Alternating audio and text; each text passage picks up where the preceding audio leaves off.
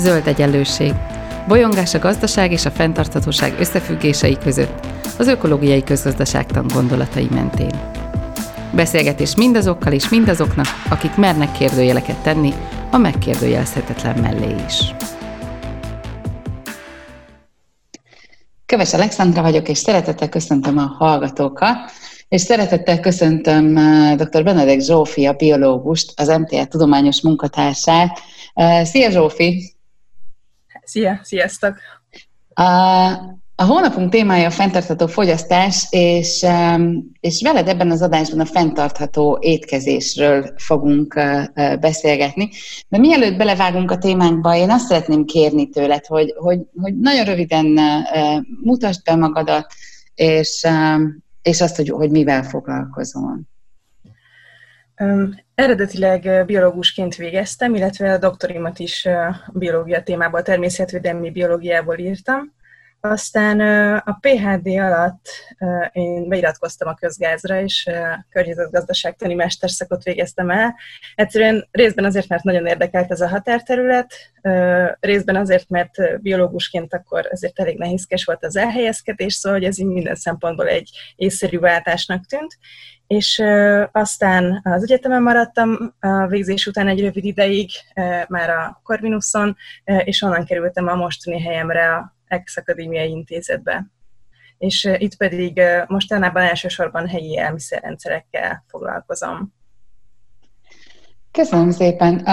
Ebben a hónapban végig a fenntartható fogyasztásról beszélgetünk, és, és az első beszélgetésben Csutora Máriával elhangzott az, hogy ő azt mondta, hogy igazából az ökológiai lábnyomunknak, az egyéni ökológiai lábnyomunknak a legnagyobb részét három tényező határozza meg.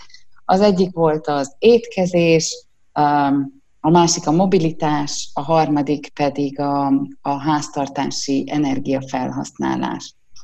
És, um, és az, hogy a, az étkezés meg a, meg a mobilitás uh, uh, mennyire, mennyire fontos lehet, Um, arról jó anekdóta az, amikor, amikor Michael Pollan, um, egy újságíró blogger, hatalmas tudományos vitát indított el azzal, hogy, hogy egyszerűen azt mondta, hogy egy benzin zabáló Hammerben um, ülő vegánnak kisebb az ökológiai lábnyoma, mint egy Priusban, um, tehát egy ilyen hibrid meghajtású autóban ülő húsevőnek, és aztán ezzel olyan tudományos vitát indított el, aminek a hatására ugyanezt a mondását később visszavonta, mert persze a tudósok elkezdtek azzal foglalkozni, hogy jó, de mennyit utazik, aki ebbe ül, és mennyit eszik az, aki eszik.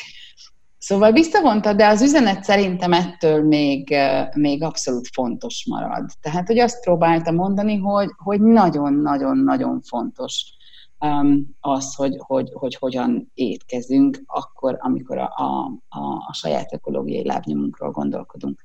Tényleg ekkora lábnyoma van, vagy ekkora különbség van a különböző étrendek lábnyomainak? Hát rövid, a rövid válasz az, hogy igen, hatalmas nagy különbségek vannak. Nagyon sok tanulmány foglalkozott a kérdéssel, és én most ebből egyre szeretnék utalni, ez 2018-ban jelent meg a Science-ben, elég nagy hatása volt ez alatt a rövid idő alatt is.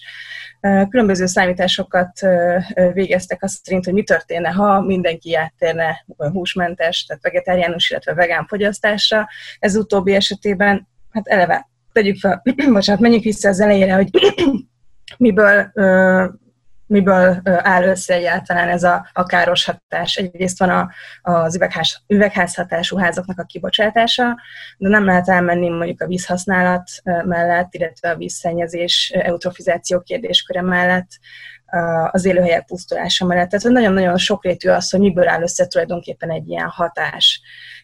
És ebben a, a hivatkozott cikkben ezeket mind-mind szemszerűsítették, és hogyha valaki mondjuk lemondana az állati eredetű termékekről, akkor mondjuk az üvegházhatású gázok kibocsátása 50-60 százalékkal csökkenhetne, de a földterületeknek mondjuk a 76-83 százaléka az, ami felszabadulhatna így módon, miközben mondjuk az állati eredetű termékekből a fehérjefogyasztásnak a 37 százaléka származik, a kalóriának pedig csak a 18 százalékát adják. Tehát ahhoz képest, hogy mennyi a nyeressége, ahhoz képest a költségei azért meglehetősen magasak. Ez az egész téma egy nagyon egyrészt nagyon érdekes téma, másrészt nagyon hálátlan dolog erről beszélgetni, mert ilyenkor mindenkiben felmerült, hogy ó, hát most azt akarják tőlem, hogy én mondjak le a rántott húsról, meg a kedvenc kajámról. És egyébként Szóval én azt gondolom, hogy egyrészt mindenki tart valahol, tehát itt nagyon-nagyon széles a skála, ahol lehet lépni először mondjuk egy húsmentes nap, aztán kettő, szóval, hogy így nagyon nagyon-nagyon sok mindent lehet tenni. Másrészt pedig így visszakanyarodva az első felvetésre, hogy oké, okay, akkor a káros anyag, nagyon káros autó, vagy mennyivel jobb, hogyha már csak egy kicsit kevésbé szennyező autóban ülünk, de Szóval szerintem nem erről szól ez az egész dolog, hanem van egy csomó dolog, amit lehet tenni, és hogy ezek így nem zárják ki egymást. Tehát, hogy oké, okay, beszéljünk az étkezésről, de hogy ott van még nyilván egy csomó, csomó szempont.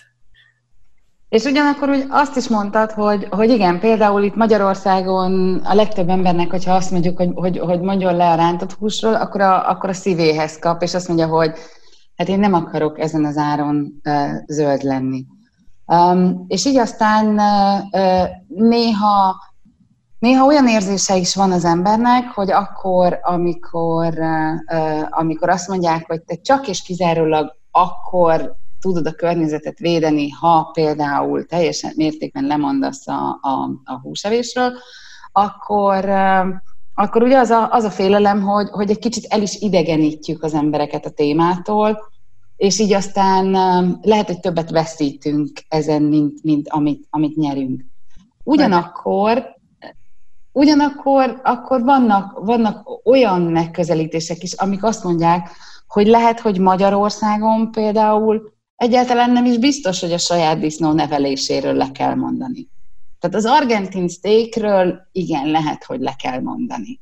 Vagy meg kell érteni azt, hogy mi köze van a, a szójabab termelésnek a, az esőerdő pusztulásához.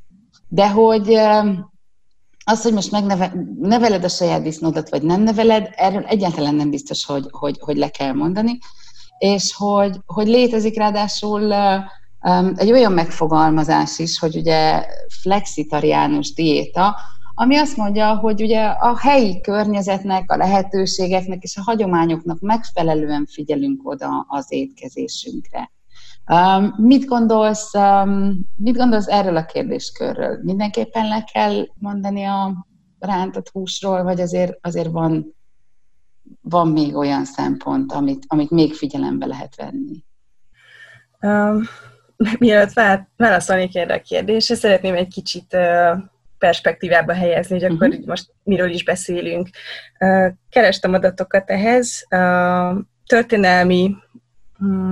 Tehát azt gondolják, ma nagyon sok kutatás létezik, a középkorban körülbelül uh, 100 kg húst evett meg egy ember nagyjából. Ezeket a becséseket arra alapozzák, hogy Magyarországról beszélek, arra alapozzák, hogy katonáknak az élelmezése, vagy bizonyos kiszolgáló személyzetnek az élelmezése hogy működött, és hogy miket, mennyi húsneműt különítettek el erre a célra.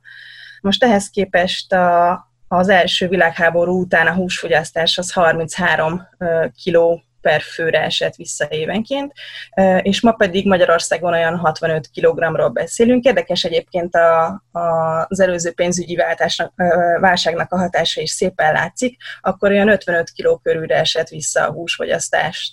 Most mondjuk egy amerikai vagy egy ausztrál embernek a húsfogyasztása 100 kg per fő per év.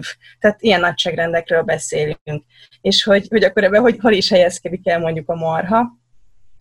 Az a Science cikk, amire az előbb hivatkoztam, azt is kiszámolta, hogy mi történne, hogyha csak a legnagyobb kibocsátású, vagy leg, legigényesebb állati fehérjékről mondanának le az emberek. Ez azt jelenti nagyjából, hogy szürke marha és a, a jó. És ebben az esetben is a, a kibocsátás, az a, a korábbi kibocsátásnak a 70, 71%-át meg lehetne így spórolni. Tehát ugye a hatalmas kibocsátásnak a nagyon nagy hányadát viszonylag kevés fa, illetve élelmiszertípus adja. Földterület esetében is 67%-ról beszélünk. Üm, és akkor még mindig elég sok húsnemű marad, nagy általánosságban. És akkor még mindig nem beszéltünk arról, hogy ezt a húst azt hogy állítják elő.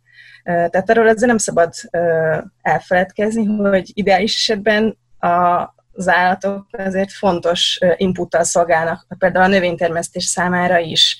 Tehát egy extenzív módon tartott szürke marha például kimondottan hasznos lehet. Most az azt értem nem véletlen, hogy nemzeti parkokban mondjuk kötelező, vagy tehát előírások vonatkoznak erre, hogy bizonyos mennyiségű állatállományt tartani kell. Tehát, hogy ha már lehet, vagy az ember szeretne húsfogyasztani, akkor mondjuk ez egy szempont lehet, hogy inkább ilyen tartásból származó állat húsát próbálja megvásárolni, amire egyébként annál is inkább módja van, hogyha elmozdul a, a mennyiség és minőség tengelyen, tehát hogyha kicsit visszaveszem mennyiségből, akkor lehet, hogy rögtön már kerül mód arra, hogy egy kicsit drágább terméket is megvásárolhasson. És ez, ez, ez csak egy szempont. Um, Jó, tehát hogy, hogy, hogy igazából itt van egy elég erős skála, ami így a, a vegánság és az abszolút húsevés között van, amin, a, a, amin azért, azért sok mindent lehet még, még, még figyelembe venni. Um, Bocsánat, én igen. még egy, egy uh-huh. fontos érdekes dolgot szeretnék elmesélni. Nagyon sok beszélés vonatkozik arra, hogy a húsevés mindenképpen csökkenni fog a jövőben. Ennek pedig az az oka, hogy a jelenlegi nagyüzemi állattartás növény termesztés egyszerűen annyira kizsigereli a talajokat, hogy nem lesz mód ilyen minőségű takarmány előállítására. Tehát nem az a kérdés, hogy csökkenni fog-e a húsfogyasztás, hanem milyen áron. Uh-huh. Igen, tehát hogy, hogy érdemes talán már korábban átállni, mint, mint, mint amikor már, már tényleg, tényleg probléma van. De hogy a probléma nem csak és kizárólag a, a húsevésből adódik. A mezőgazdasági rendszereknek a, a fenntartatósági problémájáról én majd szeretnék egy külön adásban foglalkozni, így ezt, ezt azért nem, nem érintjük teljesen, de hogy de hogy amikor arról beszélünk, hogy fenntartható étkezés, akkor, akkor azért a, a húsevésen túl, vagy annak a csökkentésén túl nagyon sok embernek eszébe jut azt, hogy, hogy most biogazdálkodásból származó élelmiszert veszünk, vagy, vagy sem. És akkor, akkor itt megint van egy nagyon éles vita, ahol, ahol egyszerűen gyakran hangzik el az az ellenérv, hogy hát ha mindenki biogazdálkodásból származó ételt enne, akkor egyszerűen nem tudnánk ellátni a népességet élelemmel. Um, ebben van igazság? Ez egy összetett kérdés, vagy összetett probléma. Azt gond, na, most nagyon sok helyen éheznek a, a Földön, míg pedig azt gondolják ennek ellenére, hogy a rendelkezésre álló érelem egyébként elegendő lenne. Tehát, hogy ez nem mennyiségi, hanem elosztási probléma már most a jelen helyzetben is. Kérdés, hogyha az elosztási rendszerek jól működnének, akkor te, kerülne annyi felesleg, hogy az így felszabaduló földterületeken mondjuk bio minőségű élelmiszert lehessen termeszteni. A, erre, ezzel kapcsolatban is végeztek számításokat. Egy nagyon nagy átlagban azt lehet mondani, hogy körülbelül 80% termés átlag érhető el a biogazdálkodás révén a konvencionális termesztés javára. Tehát most egy ilyen 20-25%-os földtöbletről beszélünk. Ennek a duplája érhető el azzal, hogyha kevesebb marhahúst fogyasztunk. Tehát, hogy így nem, ez önmagában szerintem nem kérdés. Tehát, hogy ez a fogyasztási szerkezet átalakításával egyértelműen igen a válasz. Tehát a földterület elegendően nagy lenne ahhoz, hogy mindenki bio élelmiszert fogyaszthasson. Tehát, hogyha ha a marhahús termelésnek egy részéről lemondanánk, um, akkor felszabadulna annyi földterület, hogy, hogy, hogy az a 20% ami a biogazdálkodás és a, a, a nem biogazdálkodás között van, az, az igazából kompenzálná egymást, igaz? Ez? Igen. Tehát, és, és mi van azzal, hogy, hogy ugye azt mondják, hogy, hogy tulajdonképpen a, a biogazdálkodás akár, akár hasonló módon is, tehát hogy, hogy hasonló mennyiségben is elláthatná az embereket, egyszerűen csak ezt a, ezt a monokultúra um, mezőgazdaságot kellene átalakítani, tehát hogy nem egy földterületen nem egyféle dolgot termesztünk, hanem, hanem, hanem sokfélét. Um, ez, e, ez már benne van a 80%-ban, vagy ez még a fölött van? Nem tudom, erre a kérdésre most nem tudok válaszolni. Uh-huh. Az viszont biztos, hogy ezt a, a diverzitást, a helyi kisléptékű élelmiszertermelést ez egyértelműen nyújtani tudja, ami egyébként vegyszerhasználat tekintetében is nagyon sok esetben közelít a bio minőséghez, minősítéshez. Ha már ezt említetted, akkor, akkor beszéljünk egy kicsit a, a, az élelmiszer helyi, helyben való termeléséről, mert hogy, hogy a relokalizáció az, az elég sokszor előkerül ebben a, ebben a, a podcast sorozatban, és az a kérdés, hogy, hogy tényleg mennyire fontos a, az étkezésünkben is figyelemmel lenni arra, hogy milyen távolságról szerezzük be az élelmiszert. És hogy, hogy, hogy van-e egyáltalán, tehát hogy olyan nehéz azt belőni, hogy, hogy van-e egyáltalán olyan, hogy elfogadható távolság. Tehát, hogy azt, azt, tudjuk, azt tudjuk, hogy nonsens mondjuk uh, új-zélandi vajat enni, de hogy mondjuk a, az észak-olasz narancs az még elfogadható, de az izraeli avokádó az már messze van, vagy um, hogy gondolkozzon az ember el, erről a kérdésről? Szerintem ez egy kicsit olyan, hogy ki mennyire legyen vegetáriánus, vagy húsevő, uh-huh. vagy hol legyen ezen a, a skálán. Ezt nagyon nehéz kívülről megmondani, hogy már pedig mindenkinek eh, úgy kéne gondolnia, hogy ezt is ezt a terméket már nem. Tehát, hogy ez egyéni preferenciák kérdése. Eh, én azt gondolom, hogy ez az élelmiszer, ami Magyarországon is megterem, helyben, helyben is beszerezhető, az mindenképpen érdemes lenne a helyit preferálni. Eh, és egyébként a helyi élelmiszernek ha egy nagyon gyakori érve az, hogy a szállításnak a környezetterhelése csökkenhető, csökkenthető így, szerintem nem ez a legnagyobb előnye. Nagyon sok olyan vizsgálatról, számításról tudunk, ami kimutatta, hogy ez, ez a környezetterhelés tulajdonképpen elhanyagolható a teljes életciklusban. Noha hozzáteszem, még így is hatalmas számokról beszélünk, tehát jelentősége még így is lehetne, de, de hogy a helyi élelmiszernek szerintem nem, nem ez az elsődleges pozitív Aha. hatása a környezeti és társadalmi szempontból egyaránt. Amit az előbb említettünk, hogy kis léptékben gazdálkodik, divers termék-termés szerkezetet hoz létre, egy divers mozaikos tájat tud létrehozni. Ez a, az egyéb fajok szempontjából is nagyon-nagyon fontos lehet gondolok itt mondjuk például a beporzókra, róluk nagyon sokat lehet hallani, hogy, hogy ez milyen globális probléma az ő ő csökkenésük. A helyi kisléptékű gazdálkodók nagyon gyakran használnak tájfajtákat, pont azért tudnak viszonylag kevesebb ö, vegyszer felhasználása mellett gazdálkodni, hiszen az adott környezeti feltételekhez adaptálódott ö, típusokat ö, tudják termelésbe vonni. Ö, most még mindig csak környezeti, igen mindig csak a környezeti hasznokról beszélgetünk, de akkor beszélj még az egyéb társadalom. Nem, nem, nem, beszéljünk a társadalmi, igen. Tehát az, hogy, hogy e-, erre szoktak utáni a vidék megtartó képessége címszó alatt, hogy mennyire életképes nem is a helyi gazdaság, hanem maga a helyi társadalom. Ez szerintem óriási, óriási dolog. Ugyanakkor jól gondolom, hogy, hogy, hogy annak, amikor mondjuk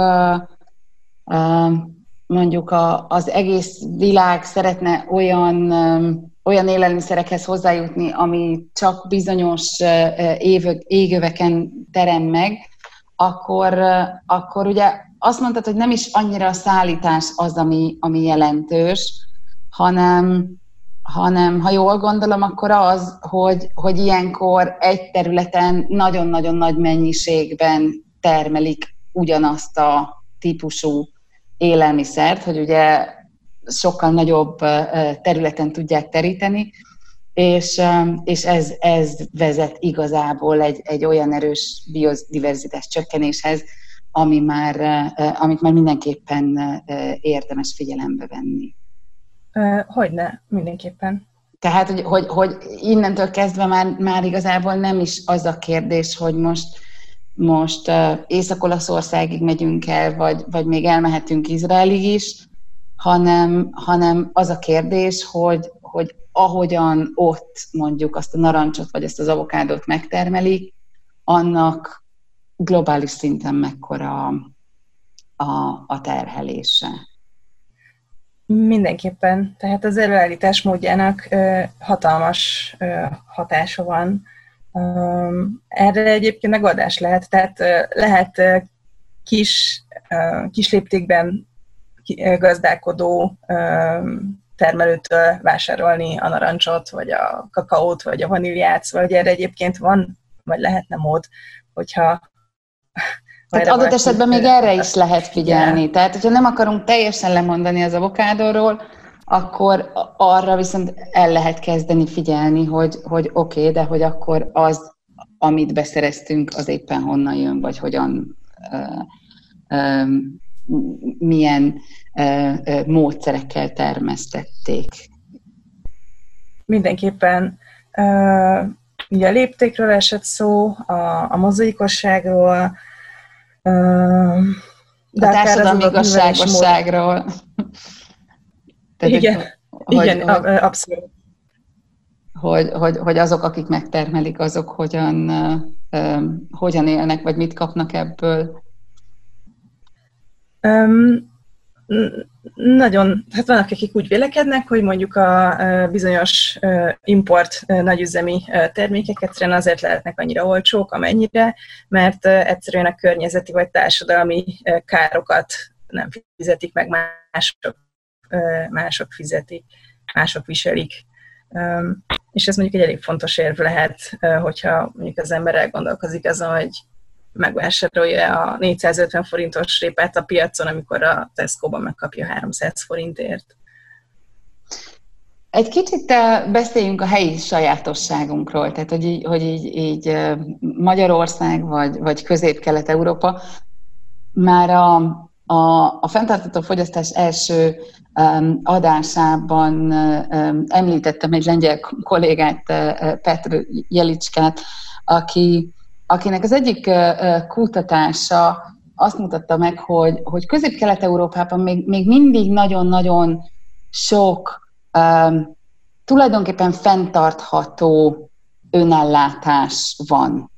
Am, tehát, hogy, hogy egyszerűen nagyobb hagyományaink vannak, mint a, a nyugati társadalmaknak, vagy még kevésbé írtottuk ki őket, mert hogy nyilván nyugaton is léteztek, csak ugye már, már régebb óta nem foglalkoznak ezzel és, és olyan adatokkal támasztotta alá, hogy például Lengyelországban a népesség 54%-a termel magának valamilyen élelmiszert, de hogy ez az arány még, még Magyarországon is ha 36 százalék. És, és a, a kutatás alapján például Brno térségében az emberek a fogyasztásuk 40%-át a piaci mechanizmusokon kívül szerzik be. És, és ugye ő azt mondja, hogy, hogy erre nem csak, hogy lehet, de kellene is építeni. Mit gondolsz erről? Tehát, hogy az önellátás Magyarországon, vagy annak a csökkenése az, az még, még um, ellenpontozható? Szerintem ez elsősorban uh, időbeosztásnak a kérdése. Uh, tehát, hogyha végig gondolom, hogy vajon kik azok a, az emberek, akik elsősorban a, termelnek maguknak élelmiszert, ezért mindenképpen az idősebb korosztályban fordul ez elő. A fiatalok részben eltávolodtak, nincs idejük, tehát szerintem itt már van egy olyan szakadék, ami nehezen áthidalható.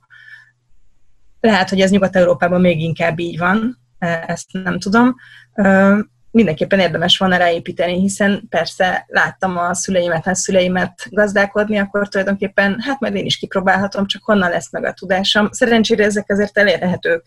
Egyrészt meg lehet őket még kérdezni, másrészt azért számtalan platform van, könyvek, önsegítő csoportok, városi kertek, ahol el lehet lesni az apró trükköket. És akkor itt ér körbe az, amiről, amiről már, már szintén beszéltünk így a podcast sorozatban, hogy ugye um, hogyan változik a munkának a megítélése. Tehát, hogy mi lehet az, ami még, ami még a, a munkába beletartozhat. És például az önellátás, tehát, hogy, hogy ugye nem csak a munkaerőpiac, vagy a fizetett munka lehet az, amit, amit munkának tekintünk, hanem például ugye az önellátással való foglalatoskodás is az lehetne, és, és, és így módon mondjuk azért az elosztási rendszerek is változhatnának. Tehát, hogy a munka újra definiálásába is valahogy érdemes lenne ezt a, ezt a megközelítést beletenni. Még egy, még egy ilyen önellátással kapcsolatos kérdéskör, hogy hogy ugye most, mostanában azért, azért egyre többet hallunk városi kertészetekről, vagy, vagy mondjuk ilyen háztetőkön lévő permakultúrákról, és, és ugye hát itt Magyarországon mindig azt gondoljuk, hogy hát ha élelmiszertermelés, főleg ha önellátás, akkor az, az, az vidék. Um, te mit gondolsz a jövőben, vagy hogyha erre hangsúlyt fektetnénk, akkor lehetne a városi kertészkedés vagy önellátás valamennyire a, a fenntartható étkezés része? Mm, szerintem igen, mindenképpen. Jók nagyon ezek a kezdeményezések. Magyar adatot még nem olvastam, de most így a koronavírus kapcsán Nyugat-Európában, Észak-Amerikában ezért az volt a tapasztalat, hogy hogy olyannyira megnőtt az érdeklődés az ilyen típusú városi kerteken keresztül elérhető földterület iránt, hogy egyszerűen nem, nem hosszú listák alakultak ki. Összességében szerintem ennek az így megtermelt élelmiszernek nem a, a mennyisége az, ami jelentős. Tehát egy e, erre is vannak számítások, hogy mondjuk egy négyfős család számára hány négyzetméter ez a minimum földterület kiváló körülmények között, ami, amire szükség van. Tehát ezt egy városi kert ezt nem fogja tudni. Viszont ahogy az előbb is azért több ízben skálákról, meg kontinumról beszéltünk, hogy hol tart az ember az utazásban, ez szerintem egy nagyon fontos állomás tud lenni, hogy az ember közelebb kerüljön a földhöz, megismerje a, a munkaigényét, feltámadjon az igény, hogy igen, akkor ez tényleg legyen szezonális, mert tényleg más íze van, aktívan keresse. Tehát, hogy ez el tudja indítani a fogyasztókat egy olyan úton, ami, ami aztán elég, összességében elég nagy hatással járhat fenntarthatósági szempontból. Tehát Meg egy inkább... Azért...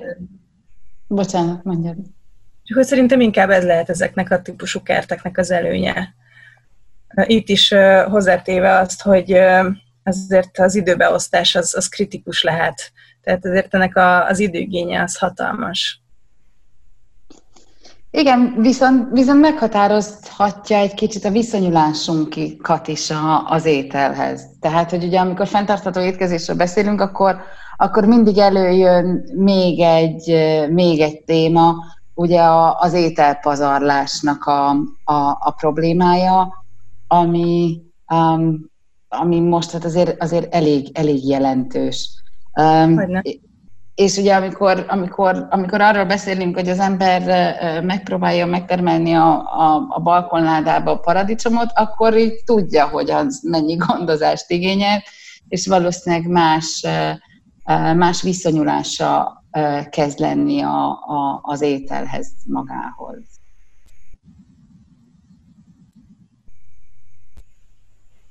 Jó. Ez, ez úgy gondolom, igen, hogy ez egy fontos szempont, illetve talán az, hogy ö,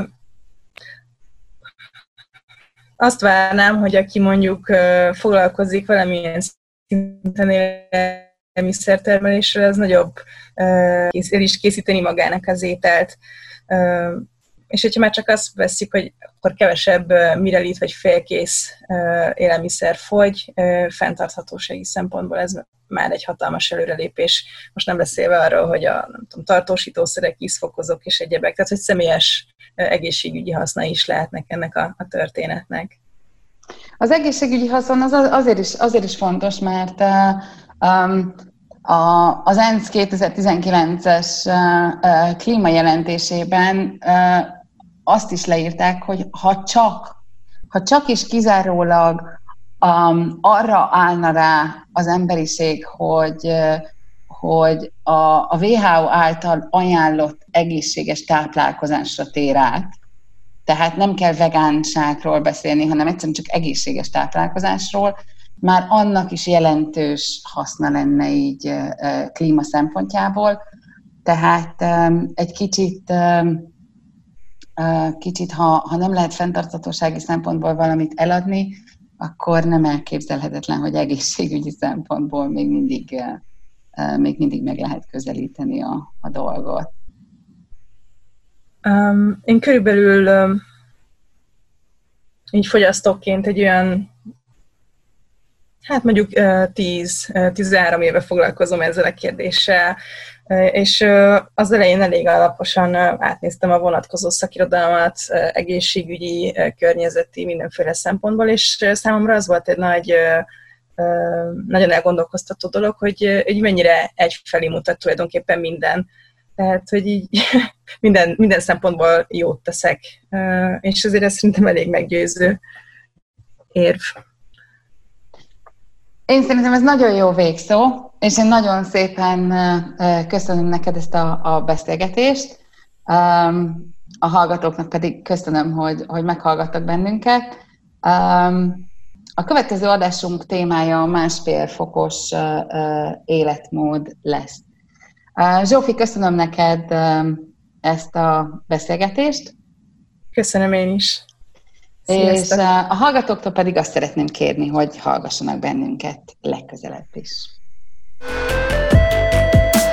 Ez volt az Új Egyenlőség zöld podcastjának mai adása. Hallgassátok az Új Egyenlőség piros podcastot is. Nézzétek a stúdióbeszélgetéseket a YouTube csatornákon, és olvassátok a www.újegyenlőség.hu-t. Vitatkozzatok velünk a Facebook oldalunkon. Jövő héten újra találkozunk.